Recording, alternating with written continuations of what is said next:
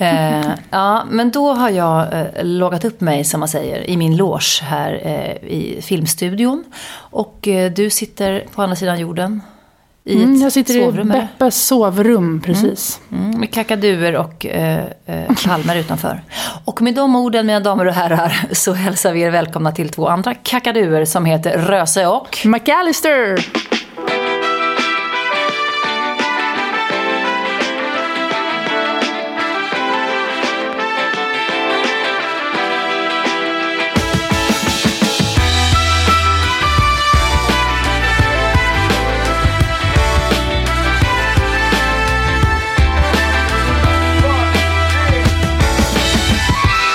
Idag är det snö utanför mitt fönster och eh, frostigt. Eh, Man får ett moln av eh, rök när man andas här i, utanför Stockholm.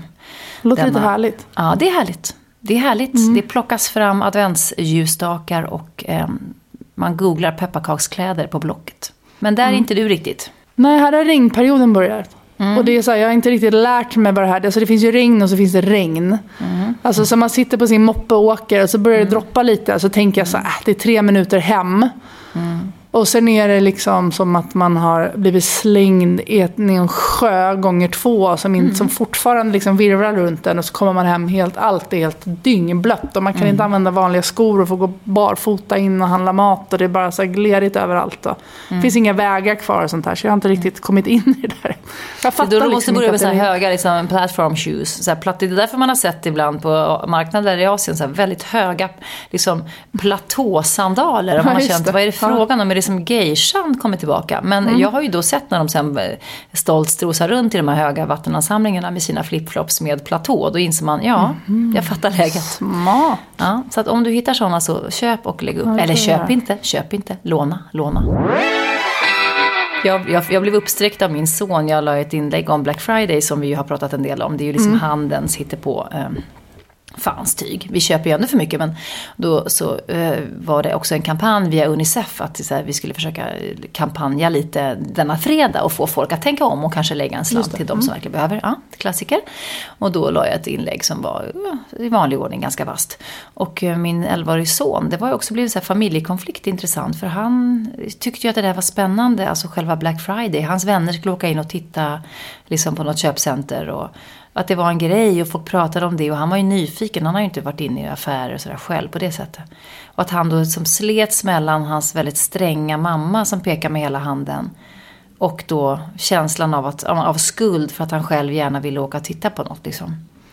Och sen eh, igår när han låg i badkaret så sa han så här, men du mamma, för då hade hans pappa tagit upp honom på övervåningen och öppnat min garderob när jag var borta.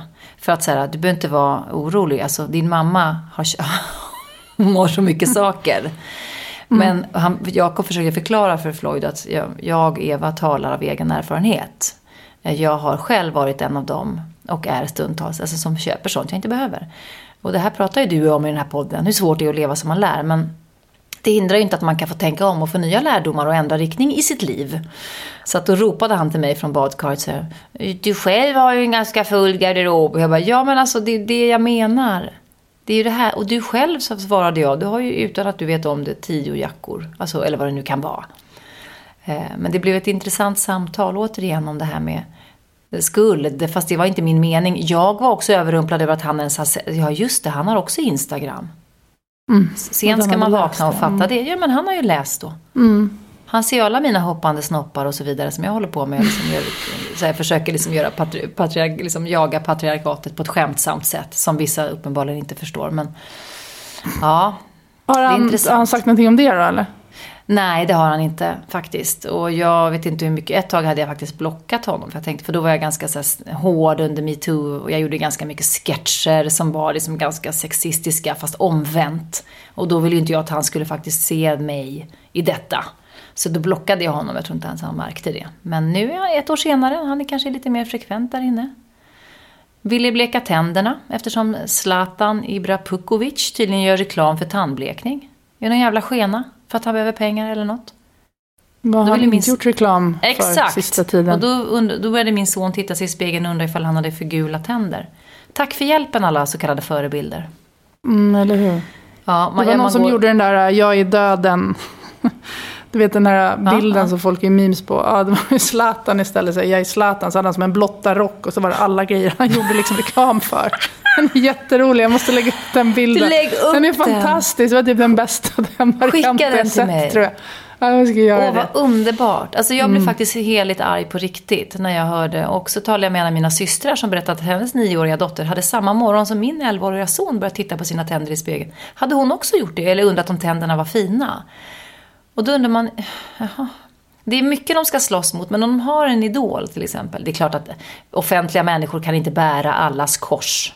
Och man kan inte liksom vara fel och felfri på något sätt. Men det blir så olyckligt bara när en stor liksom, en, en riktigt stor idol plötsligt ska börja bleka sina jävla gaddar. Det är det här som är ju problemet tycker jag i samhället idag nu. När vi har, vi har länder och så finns det liksom lagar och regler. Men sen finns det då alla stora företag som Facebook och Instagram och allting som går över alla länder som inte tillhör någon. Och sen har vi då alla stora stjärnor Alltså, eller alla är ju liksom influencers på sitt sätt. Det har vi också pratat om innan. Men ändå, ska, de, ska man inte ha något ansvar då? Bara för att man inte... Då, han tjänar ju pengar. Alltså han påverkar ju folk. Han är verkligen i högsta grad för barn och så vidare. Då måste man väl... Alltså jag vet inte. Jag tycker det kommer med ansvar. Alltså att man ändå måste tänka till eller kunde säga. Men det är precis som att vi pratade om det, jag sa det till Beppe häromdagen. Jag bara, tänk om Ronaldo som har liksom 140 miljoner följare på Instagram, om han skulle använda sitt konto så var tredje gång lägga ut typ något bra istället för att bara säga idag sköt jag med vänsterfoten. Alltså så här, vad mycket han skulle kunna påverka. Eller vad läskigt det skulle vara om han skulle ja, bli så här superpolitisk och galen. Alltså så här, Sen kan mm. man ju inte ålägga alla som sagt då offentliga som råkat bli offentliga eller medvetet valt att försöka bli. Man kan inte ålägga dem att de måste vara perfekta människor. Men däremot skulle man ju som du säger vilja uppmuntra folk om de har lust och möjlighet att använda sina forum om de nu har det till någonting vettigt. Men det kanske, man kanske bara vill lägga och ha en, att jag sköt med vänsterfoten och idag sköt jag med högerfoten. Det, han kanske inte vill något mer. Och då får man väl kanske respektera det, även om det skaver lite då. När en stor eh, barnstjärna eh, börjar liksom lägga ut tandsked. Om det nu stämmer, eh, detta som jag... Jag har inte sett reklamfilmen själv, men... Jag, men jag vet inte, på, mm. på ett sätt så tycker jag ändå så att man har Alltså, om man har en möjlighet att kunna påverka, alltså som vi gör i podden eller på Instagram mm. eller vad det nu kan vara. Om man kan försöka få folk att tänka till eller om man kan försöka få lite mer snällhet ut i världen på något sätt. Så är väl det en jättebra sak. Och att man på, på, på det sättet faktiskt når en massa människor. Men då måste man ju vara medveten själv också. Men jag precis hörde, det finns någon så universitetsradio, nu kommer jag inte ihåg, men jag vet inte om det var Harvard, Yale, alltså det var någon sån här stor universitetsradio, kanske inte var de, förlåt. Men, och de, eh, det var jättemycket folk som lyssnade på nyheter via dem förr i tiden. Eller för tio år sedan. Liksom. Ja. Men sen så bara sjönk tittarsiffror, eller lyssnarsiffrorna hela, hela tiden. Och då gjorde de så att de bytte in och tog in sports, eh, sportankare Mm. Som liksom pratade om så här, oh you know the ball game Friday night and bla bla bla bla bla bla. And you wanna know what? Trump won bla bla bla bla. Så de liksom, mm. de hade sport som en huvudanledning men sen mm. vävde de in vanliga nyheter i det och gjorde mm. det på så här sportkommentatorsätt. Och då bara ökade lyssnarsiffrorna igen. Alltså så här, och de fick ut nyheterna på ett annat sätt. Och där är väl både till ondo och till godo tänker jag. Men alltså det är väl samma sak som med Trevor Trevor Noah när han kör late night show eller så. Som är ju också superpolitisk ju men egentligen är komiskt. Eller liksom ska vara en komiker. Ja men om du säger så här, man måste sprida lite snällhet i världen. Alltså jag bara raljerar lite nu. Men det är liksom, det är så platt på något sätt ju så här. Man, alla borde sprida snällhet, ja det vet vi ju. Men liksom, å andra sidan eftersom alla har sina olika kanaler. Så att det, eftersom alla har en megafon så kan man ju så att säga, snällheten är ju en definitionsfråga, vad man anser vara en bra åsikt. Det är, som, det är därför som det är läskigt att eh, alla har en megafon just nu. Mm. På något sätt. Um, ja, men jag har ju rätt. Ja, du har ju rätt och äh, världen har fel. Och där måste vi börja. Nej, men liksom... Jo, men det är klart att det blir platt och det mm. kanske är så floskler, men jag tycker mm. ändå att man, jag vet inte. Jag jo, men det beror på vad du vill ha ja. ditt forum till. Vissa vill ju ha det för att till Visst. exempel, vissa, menar, jag talade med några när jag var så skeptisk till den här eh, sociala medier. Nu till exempel så skulle ju metoo inte ha funnits. Eh, den rörelsen skulle inte ha blivit så bred och så stor, till exempel. Eller tystnadtagning, eller whatever. Om inte vi hade kunnat organisera oss via liksom, dessa medier. Så att på ett sätt är det ju fantastiskt visst, absolut. Men det fin- jag träffade ju några som var så här, nej men jag, det är mitt enda, jag har ingen butik, eh, fysisk butik. Jag har den här lilla kedjan och jag behöver nå ut till mina kunder. Så att jag använder mitt forum enkom för att sprida liksom, ja, mina produkter till exempel. Ja men då fattar man, det är, det är ju en renodlad så, det är ju toppen. Eh, det är som att man, eh, men nu till exempel den fantastiska artisten Maxi Damarak eh, som ju är eh, samisk eh, eh musiker och rappare och aktivist. Och, ja, mm. Eh, och en grym kvinna på många sätt. Ja, igår så kom hon förbi mitt flöde och då så såg jag att hon har delat upp sitt konto. Dels har hon ett artistkonto så att säga, om man vill följa det hon gör, hennes spelningar och nu kommer jag hit och nu spelar vi där och släpper jag en platta. Och sen har hon gjort ett konto, för hon, är ju, hon gillar ju att träna som inåt helvete. Eh, och då har hon gjort ett konto som typ handlar om träning. För att hon inte vill liksom blanda ihop det. Att de som älskar hennes musik och följer henne där kanske inte vill ha träning och proteinpulver nedtryckt i näbben. Mm. Och då tyckte jag var ganska klokt. För att det är inte alla som mår bra av att se folk som tränar stenhårt. Liksom. Och alla, inte alla som mm. tycker det är intressant. Och de som tränar stenhårt kanske inte bryr sig om, inte vet jag, hennes senaste platta. Men det var ganska... Mm. Jag tänkte att kanske vi ska arbeta lite mer så då. Att vi har renodlade liksom, kommerssidor och sen har vi liksom privata sidor för våra familjer och barn. Och sen så har vi de mm. politiska sidorna. Risken är ju då att det blir som i ditt radioprogram. Man väljer bara att titta på kattungarna mm. och skiter i politiken. Eller vad det är. Så att man får väl försöka smyga in sina budskap om man mm. anser att de är bra och det är ju helt enkelt eh, det är en personlig fråga vad man tycker är en mm. sund värdering. Ja, så är det. Men sen tänker jag också nu att allting på något sätt är ju politik idag. På ett helt annat sätt än vad det varit innan. Just eftersom sociala medier är politik. Jag tror ju så här, och hela demokratin som kanske demonteras av Facebook och så vidare. Jag vill bara se på, men som Nike gjorde nu. De gick ju ut med um, Kaepernick han NFL-spelaren som vägrade stå upp för sin nationalsång som mm. är så här en klassiker. Uh, han vägrade stå upp innan mm. matchen mm. och fick ju, alltså han fick ju sluta i NFL för att han var en, liksom en, en vilde. Han hade inget kontrakt så. Och då var det många mm. som, och han blev utbuad av, alltså Trump blev ju helt galen och så vidare. Liksom så. För att han tyckte, han är svart och han tyckte liksom att det här med allt polisvåld och sånt, det var ju mm. hans sätt att demonstrera. Mm. Um, och då var han, fick ju inte han något jobb efter det för han tog ställning. Och då använde ju sig Nike av honom som, deras sto, som hans stora frontfigur i deras senaste kampanj. Mm. Uh, och då gick det var jättemånga som gick ut och jag kommer aldrig köpa Nike mer, jag kommer aldrig mer. Så Och sen gick ju deras aktie upp, liksom tredubblades ju till slut för att de just var politiska liksom, mm. på något sätt. Uh, Beyoncé gick ut och sponsrade B2 nu, han som var demokrat som nästan vann över Ted Cruz i valet mm. i Texas.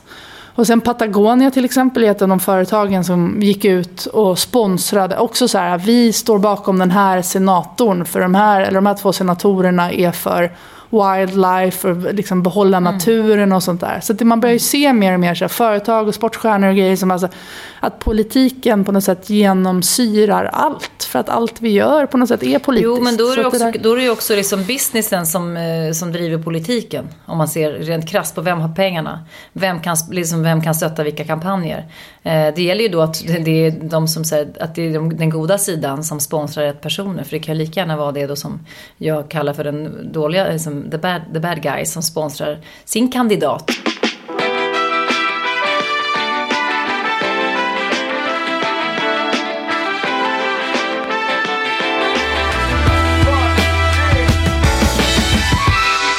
Det har ju varit, jag har varit på Mia Skäringes show som i Sverige ja, har, gör sitt segertåg sedan någon månad tillbaka. Nej mm. men det var ju så pass, det var ju så härligt som man hade önskat och trott. Mm. Mm, och det var väldigt det, ja. mäktigt. Först var jag där en lördag med mina biologiska systrar, mina blodsystrar. Och det var jätte, jättefint att sitta där med de tre och se detta. Eh, och var väldigt emotionellt. Och sen så dagen efter var jag där med mina skådespelarsystrar. Eh, och det var om möjligt liksom ännu mäktigare, mest för att ja, våran historia det här året och så vidare, vad som driver fram vad. Och Helena Bergström har ju varit med och regisserat den här föreställningen och hon liksom, träffade, vi träffade henne innan och hon tog in oss där. Och det var liksom någon ja, slags kul. fantastisk mäkt att sitta med den här flocken också.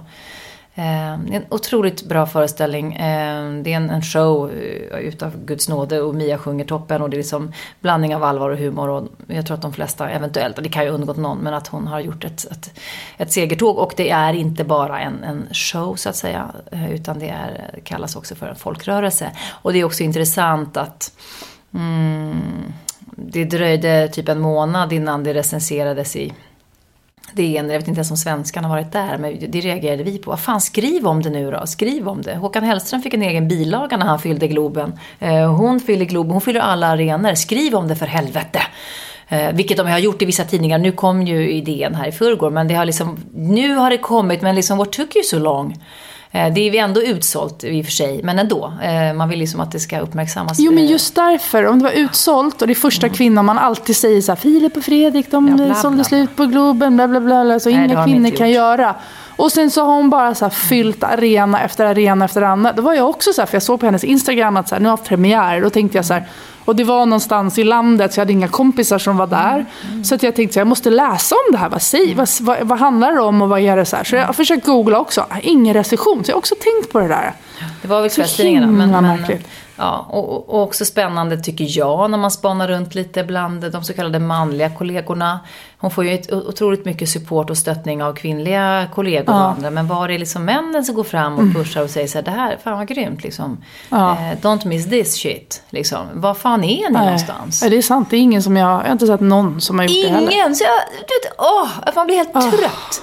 Men, ja, men och det är ju inte, alltså, ja skitsamma, det är, det, det är underbart att den här mm. showen är ute nu. Det är underbart att hon bara står där rakt av, läser högt ur Micke Persbrandts mm. eh, biografi och Tommy Bergen och Lars Norén, hej och mm. liksom, ja, då kör vi. Då börjar vi där, det är toppen. Man blev, man blev lycklig och glad och stärkt mm. och man grät och eh, skrattade. Så det här är oh. de som har möjlighet, om ni kan, boka till nästa år. Jag hoppas att det kommer rulla år efter år. Men mm. försök att se den om ni kan. Det kanske kommer sändas på TV. Men, det måste väl göra. Alla jag andra har gjort det tänkte jag säga. Ja, jag såg den mm. samma dag som det var den här eh, liksom, årsdagen för internationella årsdagen eh, för att motverka mäns våld mot kvinnor. Ja. Och då den dagen så var det skrivet i, i, um, på debattsidan i DN av eh, Jenny Westerstrand och Maja Arman från ROX, alltså Riksorganisationen för kvinnojourer runt om i Sverige. Att de, de skriver att eh, kvinnors rättigheter angrips av en mörkblå mansrörelse. Och att det mm. växer en mörkblå högerkristen konservatism under parollen En agenda för Europa. Och i Sverige formerar sig mansrörelsen och ropen skallar att män ska få vara män och de hörs återkommande då. Och eh, samtidigt så, så är liksom kvinnojourrörelsen i Sverige, eh, ja, den håller på att implodera och ute i Europa.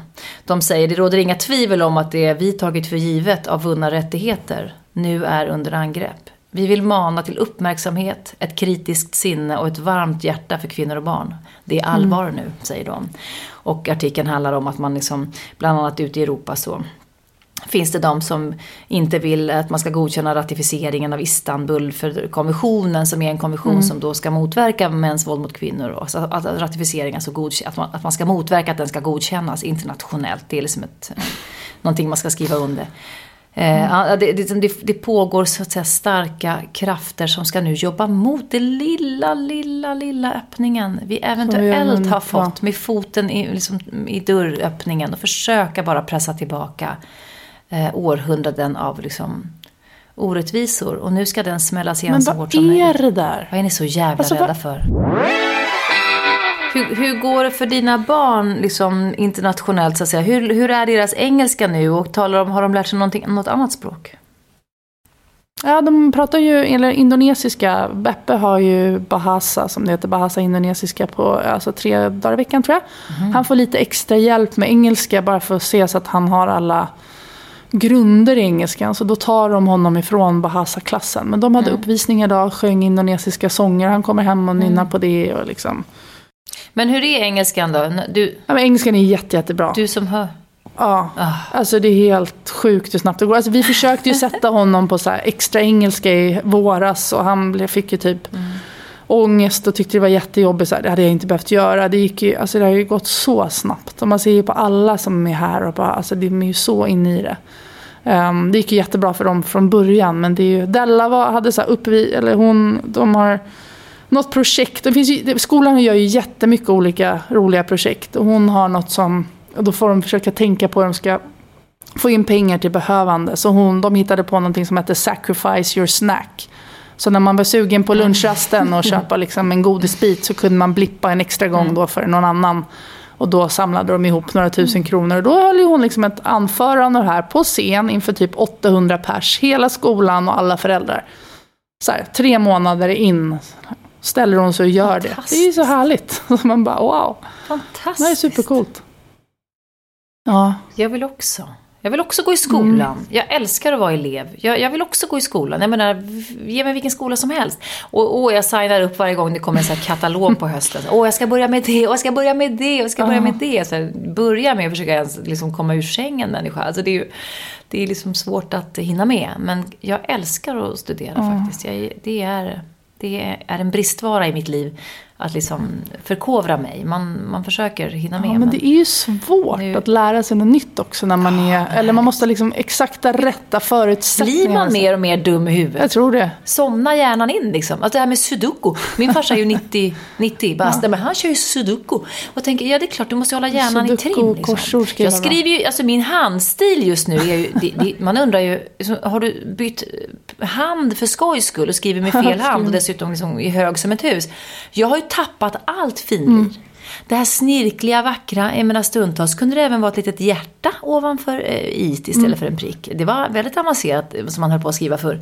Nu när jag ska raspa ner minsta lilla, jag får ju mjölksyra i, på riktigt, i handen. Nej men alltså, nej men Isabelle. Om någon annan känner, om jag ska skriva dagbok till exempel nu. Jag som inte gillar att skriva på, vad heter det, tangentbord. Jag är ju jättedålig på, eller dålig, jag är toppen. Men jag är inte så bra på att skriva på tangentbord, mycket annat. Men det går lite långsamt kan man säga. Men just det här att skriva då, jag som tycker om att skriva. Alltså, jag får ju, jag får ju mjölksyra. Hur har du det med det här med pennan? Nej men alltså jag skriver, jag tycker jag blir sämre och sämre på att rita, vilket är konstigt när jag ska göra så här inredningar och sånt för ingen ser. Och sen, jag kan inte läsa mina egna anteckningar, det går liksom inte. Jag ser inte vad jag själv har skrivit. Men jag tänker du kanske kan använda så här diktofon. Det finns ju massa sådana smarta diktofonfunktioner Nej, men- på, ja, som men- sen liksom Jo, skriver ner också- det. Alltså att du läser in det, men det blir text av det. Ja, det kan man ju. Men det finns ju något liksom meditativt med att jag skriver. Och det räcker ju med att man ska skriva ett vackert brev till någon som jag fortfarande gör. Eller liksom ett, ett fint kort. Ja, men ett fint kort med många rader. Då får jag ändå så här, okej nu tar vi det lugnt Röse. Skriv lite långsamt nu så att det inte bara hastar iväg. Liksom. För jag tänker ju, jag tänker, alltså det gör ju alla, men man, jag, jag tänker ju jävligt fort. Och jag vill ju skriva lika fort som jag tänker. Jag kan ju inte, jag kan inte bromsa in tanken till att bli ett snirkligt A. Nej. Det måste ju gå precis lika fort i huvudet som jag har i, liksom, i, i handen. Tvärtom.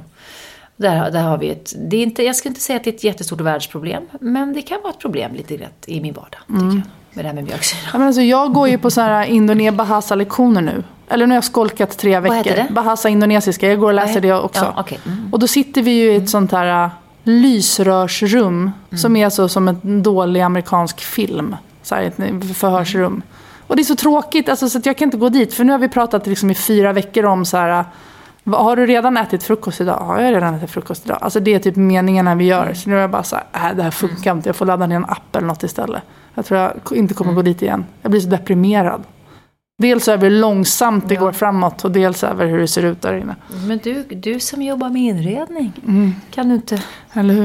kan du inte göra något åt det? Nej, det skiter jag i. Måste välja sina fighter, eller hur? Jo tack, det har du i och för sig Ja. rätt i. Ja, och du, så har det hänt en tråkig sak i ditt liv. Ja, min katt har dött. Jag har varit så himla ledsen. Och så jag har nästan skämts lite över att jag var så ledsen över en liksom fyrbent liten krake som jag var på andra sidan jorden. Men han var så fin. Han blev påkörd. Ja. Det är ju några grannar på landet som har haft hand om honom och tagit jättebra hand om honom. Men ehm, ja, det är ju så. Alltså, han blev exakt fyra år och medellivslängden på en katt i Sverige är tydligen fyra år. Så det var vad, jag, vad han fick. Men eh, ja. Och du, du sa något att nu när du lever där du lever så är det som man omvärderar lite djurets betydelse. Eller, vad, eller du sa inte så, men Ja men precis, igen? Nej, men man får ju, här finns ju så himla många gatuhundar. Alltså jag var ute och sprang någon morgon och jag var ute och sprang och kanske i så här 30 minuter och jag räknade till 60 hundar. alltså, Och det är hundar med tre ben och det är några som går och haltar och några har dreads. De flesta är liksom inte undernärda eller skabbiga och sådär. Men de, liksom, folk ser ju inte på hundar på samma sätt. Och samma sak är med katter. Um, och de springer runt och det är liksom så här, man, de bryr sig inte om det. Så man måste, jag har liksom lite boxat in hjärtat märker jag bara på de här månaderna. Så. Mm. När man åker förbi så kan man inte stanna varenda gång. Det är liksom omöjligt. Alltså hade någon hund legat och blödigt eller någon katt eller så. Men, mm. men det är svårt. Uh, vi hade det idag, ja. så hämtade jag Della från skolbussen. Och hon var sisten kvar efter skolbussen. Och då stod hon där och så spöregnade det. Så satt en liten, liten kattunge med geggiga ögon och sagt och mjau ett hörn utanför en butik som var stängd. Men den liksom krypit ut ur ett hål ur butiken. Och då var det några grannar där så vi försökte fråga för jag tänkte att jag måste ta den här till en veterinär. Mm. Och så sa de så här, nej men den tillhör där och sådär. Så åkte vi 50 meter och så tänkte jag så här, men nu har jag tappat en katt. Det här kanske är liksom en gudakatt som vi sände till mig, en ny. Så jag åkte mm. tillbaka och då var den inte där längre. Men um, det var också så här, ska jag bara lämna den? Och de sa så här, men den tillhör här liksom. Så, ja men tillhör vadå? De har inte mm. tagit hand om den. Nej men jag vet inte.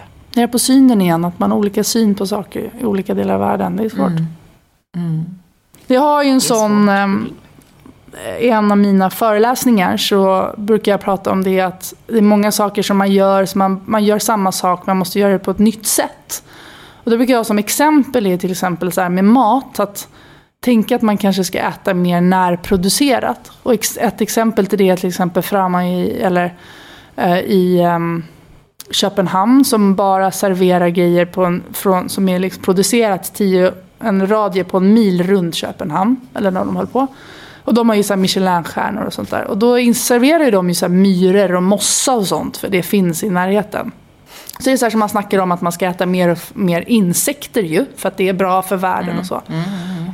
och syrsor och sånt. Ja, då finns det också ett så här amerikanskt företag som gör chocolate chip cookies. Men det mjölet de använder, det som de har hittat som är mest ekologiskt och mest proteinrikt. Det är nermalda mm. syrsor eller gräshoppor.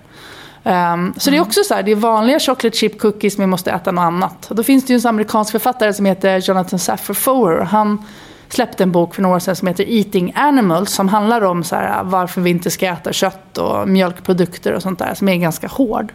Men hans teori är just så här att om vi ska äta kött, vet du vad man ska äta för kött då? Nej. Hund! För mm. det är så här, det är inga transportsträckor, typ som här på Bali. Alltså hundar mm. lever mitt bland oss hela tiden. Ja. De är tydligen jättebra att göra så här kastruller, alltså vad heter det, casseroles, vad heter det, grytor. Mm. Det är bra som stek.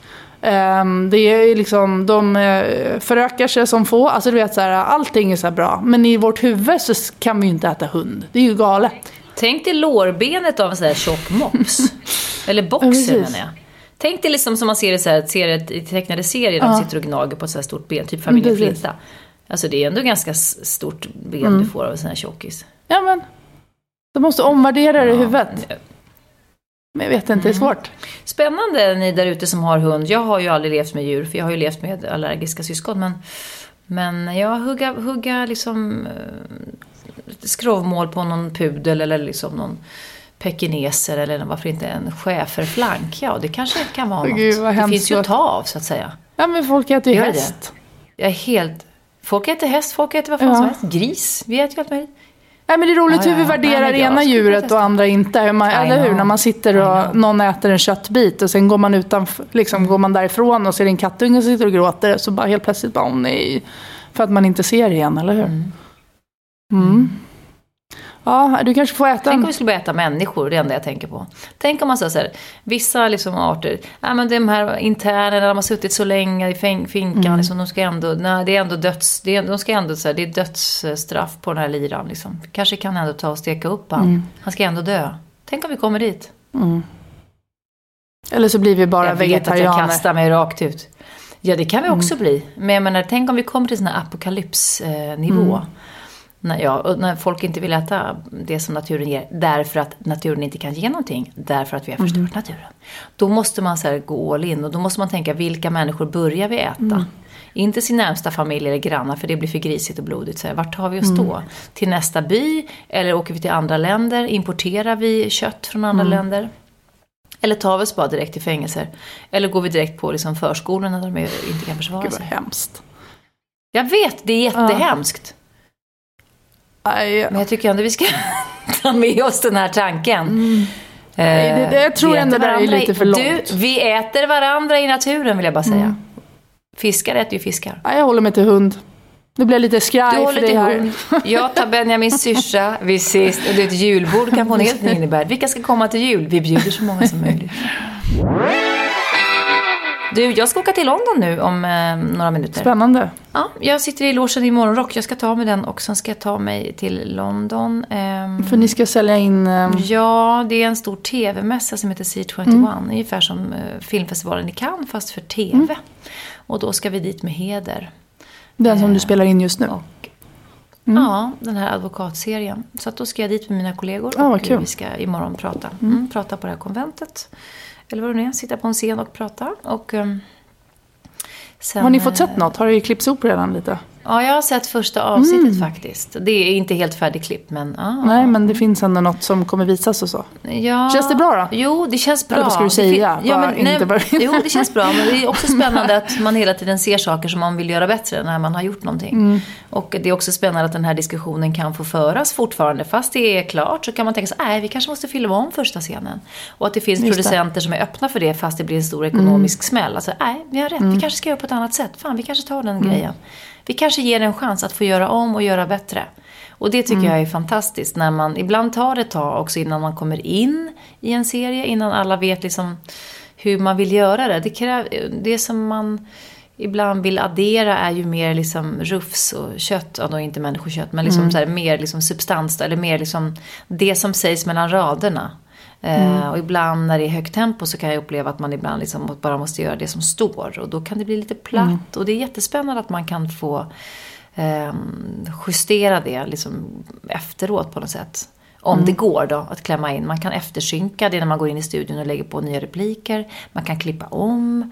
Man kan liksom se om man kan få in mer det finns ju väldigt mycket filmat material men allt, väldigt mycket klipps ju bort. Och man kanske kan leta men igen precis. i det bortklippta och se vad man kan addera i form av nyanser och så vidare för att få lite mer rufs. Ja, det där tänker jag, det är när ni just har en kronologisk ordning kanske någorlunda, även om jag fattar att ni hoppar mellan olika scener så är det Nej, väl vi- ändå någorlunda, Nej, det eller? är noll kronologiskt. Inte alls? Nej, Ah. det är också jobbigt. Nej men jag bara tänker på alla så tv-program och sånt som jag har gjort. Så gör man ju ofta så, spelar vi in en säsong av Maxat så det är ganska sällan som man börjar sända det första inspelade avsnittet.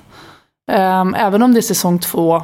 Utan man kanske lägger det som program tre eller någonting. Och så lägger man någonting som man tycker blev extra bra som första. Eller som andra brukar man lägga det. För första lägger man någon mellan för då kanske inte alla har hunnit dit. Och sen så tvåan, då kanske folk har hunnit sprida ordet. Då kanske man lägger något bättre. Och sen kanske första kommer som så länge det funkar med säsonger och sånt där. Men så har det nästan varit med alla tv-produktioner jag har varit med i. Att det är ju sällan man lägger första. Ja, men vi filmar ju Men, inte eh, kronologiskt. Man, och man kan nej. ju inte göra så tyvärr. Utan är det första scenen som öppnar serien så är det första scenen. Och den filmar man ju å andra sidan inte alltid första dagen. Men, Nej. men idag till exempel har vi avslutat alla interiörscener som inne på advokatkontoret. Så nu kunde jag liksom ta med mig det som låg i Karin Stenshuvuds byrålådor. I form av vad Den där hoppande snoppen Ja, och snoppis och, och snacks och Mm, vad det var som jag kunde mm. få. Mm. Kunde jag få ta med mig det. Så att nu stänger vi ner den studion så här, hej då. Just det. Och då är det Nu- gjort. It's over. Så nu går vi vidare. Men som sagt, London Mm. om några minuter och ehm, fortsätter filma på fredag igen i Stockholm. Busy, busy. Ja, men nu ska jag släppa iväg dig till London. Mm, och jag ska släppa dig till, nice till, till sömnen. Ja, I will have some nice time.